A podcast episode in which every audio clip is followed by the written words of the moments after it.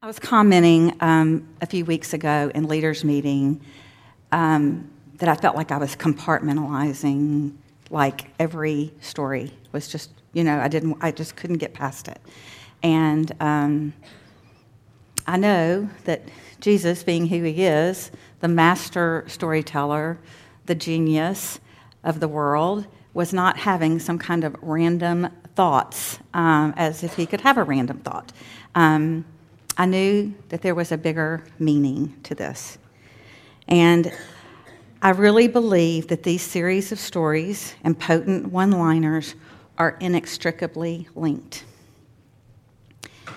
It was a, sto- a, bigger story, a bigger story about God and man, about the great lengths he would go to to save sinners, a story about how we should then live in light of that great love a story about a Savior who came to seek and save the lost and establish his kingdom on earth. Jesus told several stories in chapters 15 and 16 that are bookended by two sinful men. Heaven rejoices over the re- one, the repentant son, but there is no rejoicing over the other. One comes to repentance by coming to the end of himself. The other doesn't come to, his to the end of himself until it's too late to repent. Now, I'm a sucker for a happy ending, but not all endings are happy. But the ones that are, well, they're pretty great. Also, I want to take a minute here to say that everything that I'm speaking about today, I'm not just saying for our benefit as a group, but I'm preaching it to myself deep within my soul. Studying Luke has been profoundly convicting, but also highly encouraging. I pray that we will come to a greater understanding of God's kingdom and our place and our duty in it. I pray that this study won't leave us the same as we were before. The parable of the prodigal son is the most beloved and taught parable Jesus ever told. And the parable that follows, well, it's possibly the least talked about and the least understood. On the hills of a story about a father rejoicing over his repentant son coming home, Jesus tells a parable aimed at his disciples. The Pharisees are still within earshot, and he tells a story about a landowner who discovers that his employee has been dishonest. There are a zillion different commentaries about this, and they all have a bunch of different opinions about what it is. But R.C. Sproul and Alistair Begg have been really helpful in helping me to understand parables in general. And R.C. Sproul says to remember that a parable usually only has one main point. And Begg says the main thing is the plain thing, and the plain thing is the main thing. Don't get bogged down. I find this very helpful because the first 10 times I read this parable, I thought, what in the world? This absolutely makes absolutely no sense to me, and I must not be a disciple of the Lord because I am completely confused by it. And I thought, Lord, help me. I, I, I can't do this on my own. So I prayed and I dug a little deeper, and I found out that one of the main problems I was having was with the word shrewd. To me, being shrewd had a negative connotation. It meant, ne- it meant sly or cunning or manipulative. But the reality is, when I took the time to actually look it up, shrewd actually just meant to be prudent and wise. Now, that's a lot better. I think I can make a little sense of this parable now. So, the God of all heaven and earth expects us, as his disciples, to be prudent and wise with our time and our resources. I am to be as wise in dealing with spiritual matters as people of the world are dealing with unspiritual matters. Why should we be less prudent with our time and money and talents? All of it is His anyway. He's going to accomplish His work no matter what. We don't thwart His plans. Even if we're disobedient and sinful, He will get it done. But we will be deprived of true peace and happiness if we fail to be obedient to what He's given us. We live in an age where cheap grace is applauded and disobedience is denounced. For what? So we can live our lives, live lives that never satisfy. We spend our time and our energy on things that have little use. We abuse the good gifts that God has given us. To what end? So that we can mindlessly binge watch TV or scroll the internet or eat to our detriment or exercise to excess or to be overly consumed with our physical health and not give one whit about our spiritual health. We are lazy, narcissistic, perfectionist. No, that's not a virtue. Prideful, anxious. This is a true gut check. How many times do I do things that I know will never satisfy? Being a child of God requires me, requires me to be prudently and wisely using his good gifts. As I'm saying these words to you right now, I think it all sounds so pat. But the reality is, it's hard. My old sin nature is warring within me. It wants me to take the wide road, the road to destruction. And the Lord says the narrow road is the way to everlasting life. I believe, Lord. Help my unbelief. Bonhoeffer said, Cheap grace is the preaching of forgiveness without requiring repentance, baptism without church discipline, communion without confession. Cheap grace is grace without discipleship, grace without the cross, and grace without Jesus. True grace and obedience are intertwined. You can't have one without the other. Jesus came to save us from our sin, but also to give us an abundant life an abundant life that is gracious, prudent, obedient, disciplined. Shall we live our lives as slaves to sin or slaves to God? He gave us our time, our lives, our money to, to honor Him, to bless others. And in the process, we find true enjoyment and peace and happiness. Spurgeon said this if you will always do, if you will always will to do as God wills, you will be happy. We were meant to enjoy God and to love Him through our service and work. Luther says this, it's a famous quote We are saved by faith alone, but the faith that saves is never alone. God gave us these good works so that we can enjoy fellowship with Him and also with other believers. After telling the parable about the dishonest manager, Jesus gets right to the point. He doesn't leave you scratching your head or wondering what he meant. He just comes right out and says it. No servant can serve two masters. No servant can serve two masters, for either he will hate the one and love the other, or he will be devoted to one and despise the other. You cannot serve God and money. The Pharisees, who were lovers of money, heard all these things and ridiculed him. And he said to them, you are those who justify yourselves before God, before men, but God knows your heart. Well, isn't this where the rubber meets the road? God knows your heart.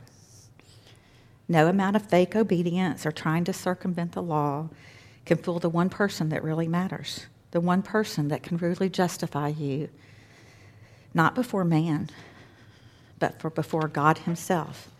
And God only not, not only knows your heart, but He's the only one with the power to change your heart. He is the one who regenerates and justifies, and when He saves, He also gives us the power to obey. Hendriksen, in his commentary on this chapter, puts it like this Entrance into the kingdom requires genuine self denial, earnest endeavor, untiring energy, and utmost exertion. The energy to do this comes from God, of course but that does not remove the human factor. Once more, I find Scripture cutting me to the core. No excuses. I'm to have one master. Of all the things I can obsess over, there is only one that provides me true life. I can choose to live for today, or I can choose to live for eternity. Sin can be my master, or Christ can. If I'm going to obsess over something, I pray to God that it is Him. If I'm going to be devoted to something or someone, let it be Christ. because he surely is devoted to me. What language shall I borrow to thank thee, dearest friend, for this thy dying sorrow, the pity without end? Oh, make me thine forever, and should I fainting be, Lord, let me never, ever outlive my love for thee. Love so amazing, so divine, demands my soul, my life, my all. Today is the day we examine ourselves. We live in a time and place where our devotion or lack thereof is going to become more and more evident. And just this past week, a pastor in Canada was jailed for preaching. You can read about it on the internet, you can go to Christian Post, but um, yeah, and his condition for his release is that he will agree not to preach anymore. So he's still in jail. So the time is coming, and it's already here, where the world will know us by how we conduct ourselves. Now is the time to gird up your loins. It's time to be courageous. I was recently reading the Screwtape Letters by C.S. Lewis. And for those of you who aren't familiar with it, it's a satirical novel about a, about a man, about a demon named Screwtape, who is trying to teach his nephew, Wormwood, about all the ways he can try to prevent people from coming to Christ, and once they come to Christ, how he can sort of derail their Christian life. Um, the man is known as the patient, and God in this novel is referred to as the enemy. So it can be a little confusing, so keep these characters in mind when I start reading these excerpts to you. I think Lewis was probably pretty spot on on this. Indeed, the safest road to hell is the gradual one, the gentle slope, soft underfoot, without sudden turnings, without milestones, without signposts. If you can get into the point of thinking religion is all very well up to a point, you can feel quite happy about his soul. A moderated, a moderate religion is as good as no religion at all, and more amusing. Do not be deceived, Wormwood. Our cause is never in more danger than when a human, no longer desiring, but still intending to do our enemy's will, looks around at a universe from which every trace of him seems to have vanished and asks why he's been forsaken and still obeys. One more and I'm done. He would therefore have them continually concerned with either eternity, which means being concerned with Him, or with the present, either with meditating on their eternal union with separate, or with separation from Himself, or else obeying the present voice of conscience, bearing the present cost, cross, receiving the present grace, and giving thanks for the present pleasure. This brings me to our final story the parable of the rich man and Lazarus. We know that by reading Luke that Lazarus was redeemed, but that his, his life on earth wasn't particularly pleasant. Maybe Lewis had Lazarus in mind when he wrote about men who lived in a world where it seemed like they had been forsaken and obeyed anyway. Lazarus is spending eternity with God and enjoying all the blessings that come with such a union. Conversely, the rich man in this parable paved his road to hell gradually. He had no concern for spiritual things while he lived. He had Moses, Abraham, the prophets, yet he was too busy enjoying the good life to give it a moment's care. His comfortable life had turned to torment, not for a while, but forever. These stories serve as cautionary tales different men, different outcomes. Some repented and believed. The others didn't have time to consider the weighty matters in life. They were too busy tithing their mint and cumin and enjoying earthly pleasures to excess. Their hearts were hard. They cared about themselves and had little or no care for anyone else. I pray that the Lord grants us soft hearts, capable of belief, repentance, and, and obedience. We believe, Lord help our unbelief. As I, want to, as I wrap up, I want to stress that in no way do I think obedience has anything to do with your salvation, but I think salvation has everything to do with your obedience. And I don't want us to leave here being afraid or discouraged about what lies ahead. Satan would like nothing more than for us to be afraid of the future. I'm going to quote Spurgeon again. Time is short, eternity is long.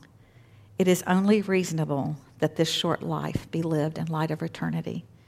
I want us to leave here with the confidence that comes from knowing that if you are a child of God, He has promised you that He will love you perfectly forever and ever and ever.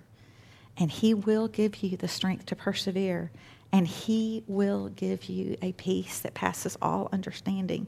He will make pro- real to you the promise of a day when there is no more sorrow, and all things will be made new.